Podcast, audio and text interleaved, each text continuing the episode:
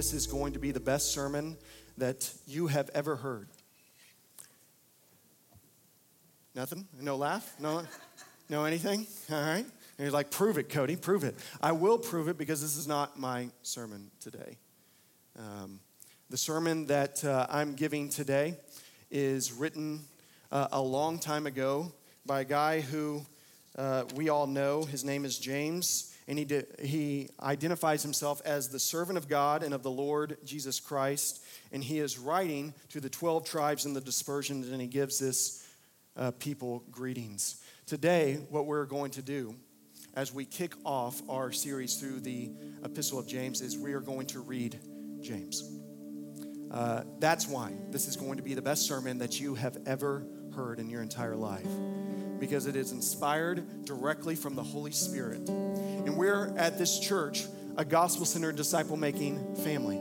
That is, our, that is our striving, that is our effort here. That's what we're asking God to, to, to form us into, and really our hope right now. And my prayer all week is that we are a Bible saturated, gospel centered disciple making family. And so you say, Cody, well, this is unorthodox. It's weird. Well, uh, 1 Timothy 4.13 says, devote yourself to the public reading of Scripture. Uh, whenever Moses wrote, received the law from, from God, you know what he did? He read it aloud to the entire assembly of the Israelites. Whenever Joshua got the new, uh, uh new authoritative leadership position for the nation of Israel, he read aloud the the law of God. Whenever Josiah became king and the, the people of Israel were living in wickedness for uh, a very, very long time. You know what he did? They found a book. They found a book in the back of the temple. It was all dusty. They dusted it off, and you know what they did? They read it aloud to the entire assembly. Whenever the people were carried off into exile and they came back, Ezra and Nehemiah, you know what they did? They grabbed the book of the law and they read it aloud to the entire assembly and they said, Amen and Amen. And they said, This is what we needed. This is the purpose of our life. So today, I encourage you to open up your Bibles and hear one of the best sermons that you're ever going to hear in your entire life. Uh, I'm going to start in verse 2 and go through chapter 5 before I do, let's ask the Holy Spirit, who is the primary author of this text, for his help to illuminate our minds, to concentrate our hearts so that we can be forever changed. Father, help us. Holy Spirit, come now.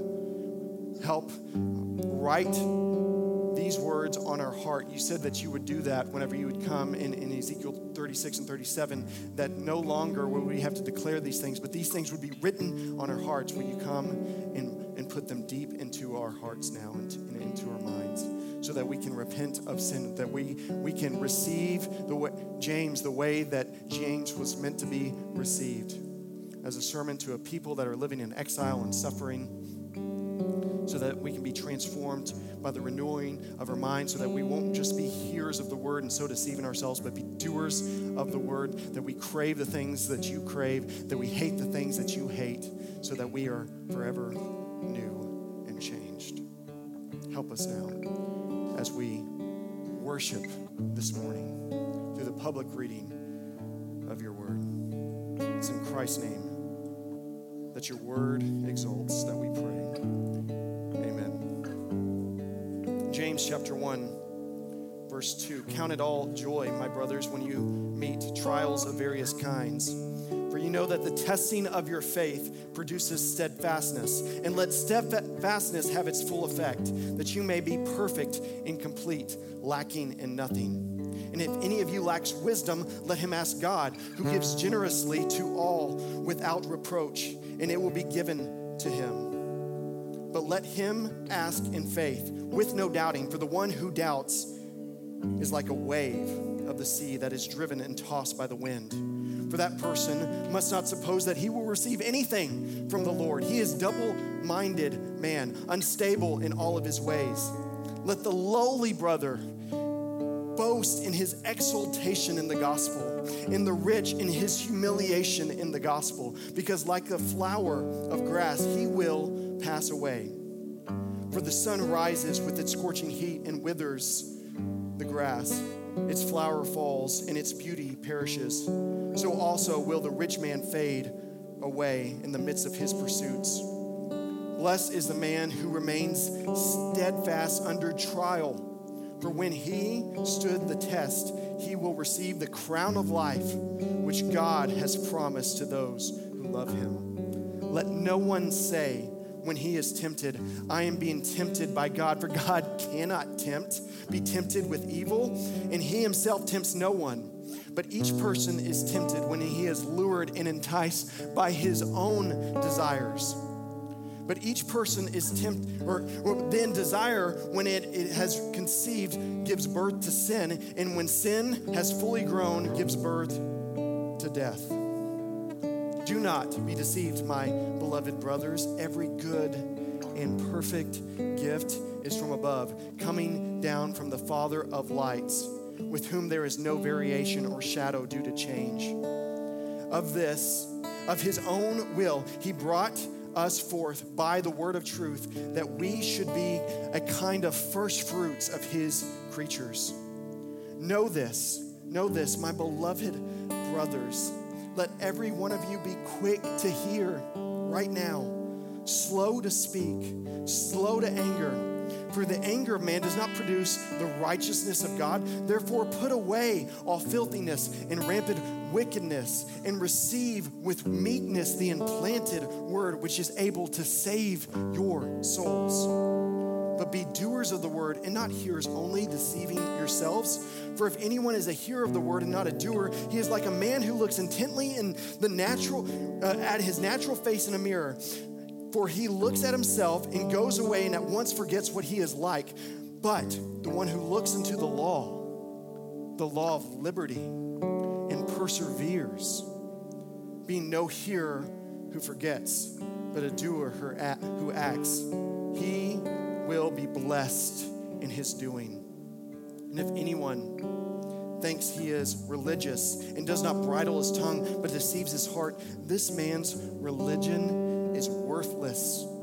Religion that is pure and undefiled before God the Father is this to visit orphans and widows in their affliction and to keep oneself unstained from the world. My brothers, show no partiality as you hold the faith of our Lord Jesus Christ, the Lord of glory. For if a man wearing a gold ring and fine clothing comes into your assembly, and a poor man in shabby clothing also comes in, and if you pay attention to the one who wears the fine clothing and say, You sit here in a good place, while you say to the poor man, You stand over there, or you sit at my feet, have you not made distinctions among yourselves and become judges with evil thoughts? Listen, my beloved brothers, has not God chosen those who are poor in the world to be rich in faith, heirs of the kingdom, which He has promised to those who love Him? But you have dishonored the poor man.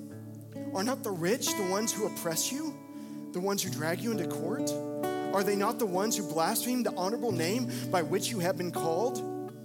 If you really fulfill the royal law according to the scriptures, you shall love your neighbor as yourself, you are doing well. But if you show partiality, you are committing sin and you are convicted by the law as transgressors. Those, uh, for whoever keeps the whole law but fails at one point, has become guilty of it all. For he who said, Do not commit adultery, also said, Do not murder. And if you do not commit adultery but do murder, you have become a transgressor of the law. So speak and so act as those who are to be judged under the law of liberty, who judge, uh, for judgment is without mercy to the one who has shown no mercy. Mercy always triumphs over judgment. What good is it, my brothers, if someone says he has faith but does not have works? Can that type of faith save him? if a brother or sister is poorly clothed and lacking in daily food, and one of you says, Go in peace, be warmed and filled, without giving him the things needed for the body, what good is that? So, also, faith by itself, if it does not have works, is dead. But someone will say, You have faith and I have works. Show me your faith apart from your works, and I will show you my faith by what I do. You believe that God is one, you do well. But listen, even the demons believe and they shudder. Do you want to be shown, you foolish person, that faith apart from works is useless? Listen, was not Abraham, our father, justified by works whenever he offered up his son Isaac on the altar? You see, faith was active along with his works, and faith was completed by his works. And the scripture was fulfilled. Abraham believed God, and it was counted to him as righteousness. And he was called a friend of God. You see, that a person is justified by works and not by faith alone. In the same way, was not Rahab the prostitute justified by works when she received the messengers and sent them out by another way? For as the body apart from the spirit is dead, so also faith apart from works is dead. Moving on. Not many of you should become teachers, my brothers, for you know that we who teach will be judged with greater strictness.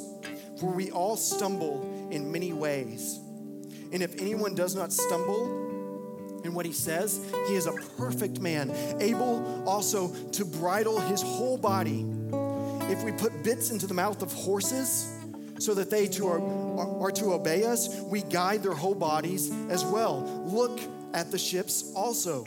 Those that, ha- that are very large and are driven by strong winds, they are guided by a very small rudder, wherever the will of the pilot directs. So also the tongue is a small member yet it boasts of great things.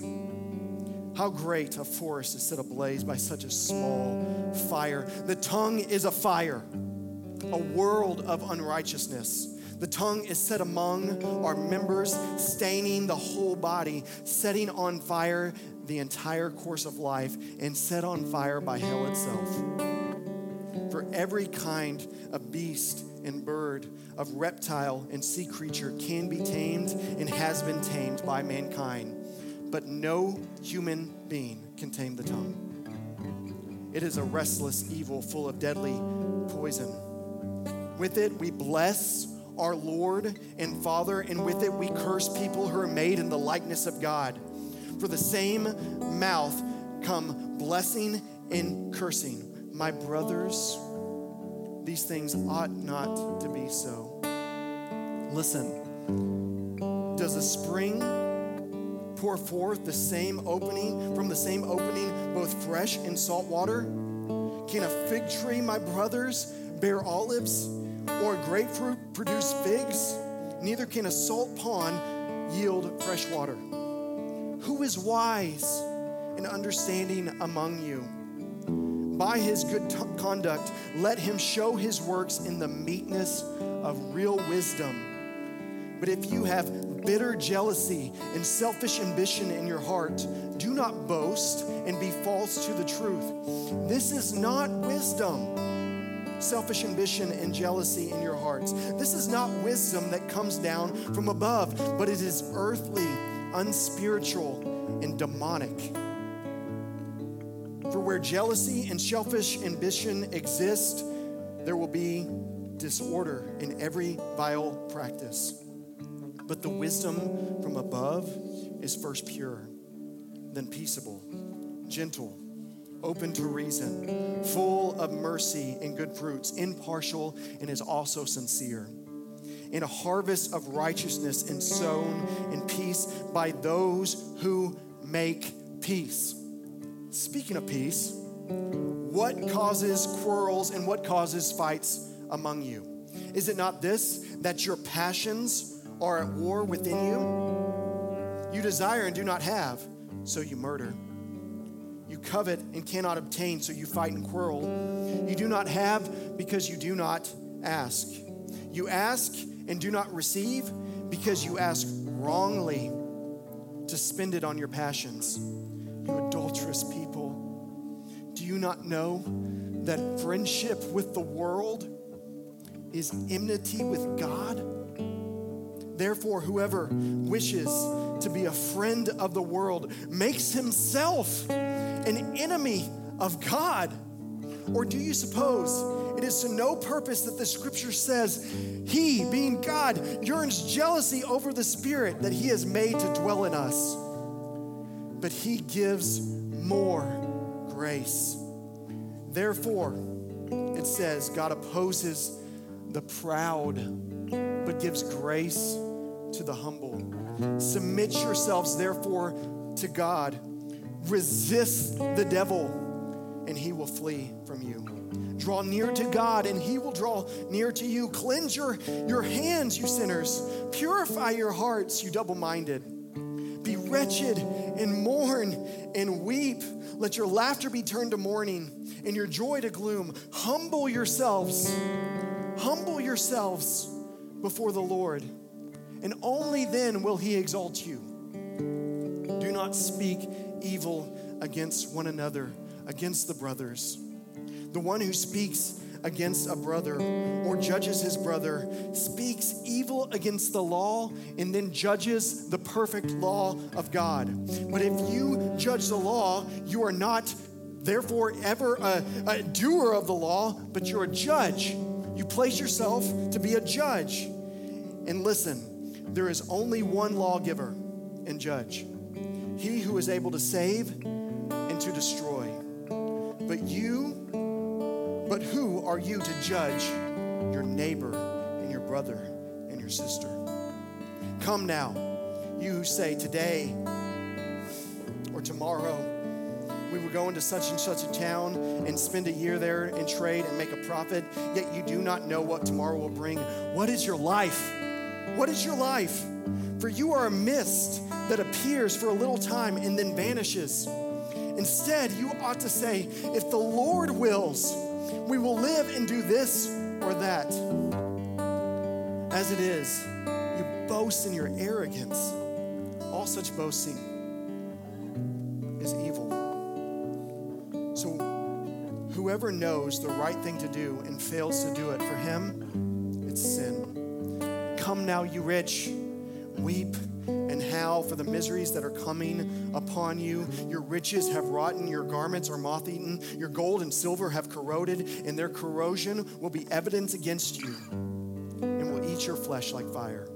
You have laid up treasure in the last days. Now are the last days. Behold, the wages of the laborers who mowed your fields, which you kept back by fraud, are crying out against you. And the cries of the harvesters have reached the ears of the Lord of hosts. You have lived on the earth in luxury and in self indulgence. You have fattened your hearts for the day of slaughter. You have condemned and murdered the righteous person. He does not resist you. Therefore, be patient, brothers, until the coming of the Lord. See how the farmer waits for the precious fruit of the earth, being patient about it until he receives the early and late rains. You also be patient. Establish your hearts, for the coming of the Lord is at hand. Do not grumble against one another, brothers and sisters, so that you may not so that you may not be judged. Behold, the judge is actually standing at the door. As an example of suffering and patience, brothers, take the prophets who spoke in the name of the Lord. Behold, we consider those blessed who remain steadfast. You have heard of the steadfastness of Job, and you have seen the purpose of the Lord, how the Lord is compassionate and merciful. And above all, my brothers, do not swear either by heaven or on earth or by any other oath, but let your yes be yes and your no be no, so that you may not fall under condemnation. Finally, is anyone among you suffering? Let him or her pray. Is anyone cheerful? Let them sing praise. Is anyone among you sick? Let him call the elders of the church and let him pray over them, anointing him with oil in the name of the Lord. And the prayer of faith will save the one who is sick, and the Lord will raise him up. And if he has committed sins, he will be forgiven. Therefore, confess your sins to one another and pray for one another that, so that you may be healed. The prayer of a righteous person has great power as it is working. Elijah was a man with a nature like ours, like ours. And he prayed fervently that it might not rain. And for three years, in six months, it did not rain on the earth. Then he prayed again, and the heaven gave rain, and the earth bore its fruit. My brothers, if anyone among you wanders from the truth, and someone brings him back, let him know that whoever brings back a sinner from his wandering will save his soul from death and will cover a multitude of sins. This is the word of the Lord. How'd you do? Are your hearts craving the word of God? How much did you wonder? That's okay. That's okay. My hope for us as a church is to be a Bible saturated, gospel centered, disciple making family. I'm not trying to be hip or cool or novel or do anything like that. I want us to crave this, to devote our very lives to this because this word is profitable for teaching for reproof for correction and for training in righteousness. 2 timothy 3.16 tells us that. I want this church to be all about christ for all of our life. Everything that we do is all about him I want us to say with our hearts that we have been crucified with Christ and it is no longer us who live, but it, we live by faith in the Son of God who loved us and gave himself up for us, which is Galatians 2:20. When did he give up himself for us? Romans 5, 8. But God demonstrates his love for us in this that while we were still sinners, Christ died for the ungodly.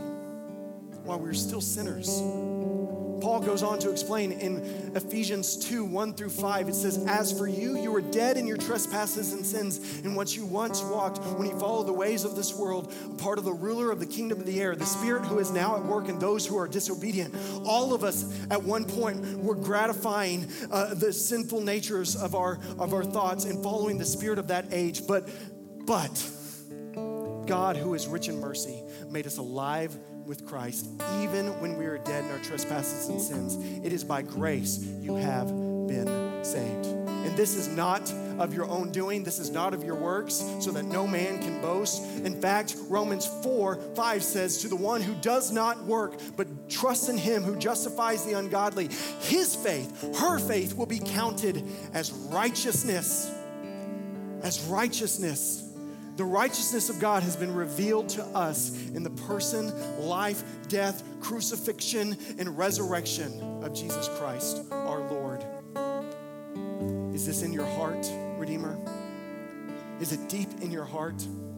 By the way, I intentionally quoted all those verses that I memorized whenever I was a pagan, not even knowing, because my mom sat with me on her bed and she taught scripture to me. And she helped it, me put it in my heart, deep in my heart, so that whenever the Holy Spirit came alive in my heart, all the truths of God's word burst into flames at once, saying, This is what I was made for.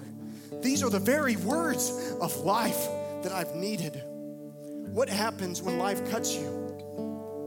What happens when hardships come your way? Do you turn to your idols, your comfort? The things that you're good at, your success, your work ethic, what do you turn to? My hope for Redeemer Church is that whenever life cuts you, you bleed out the Word of God. That you trust it with all your heart, soul, mind, and strength. That you know that whenever hardships come, what are you saying? Whom am I in heaven but you?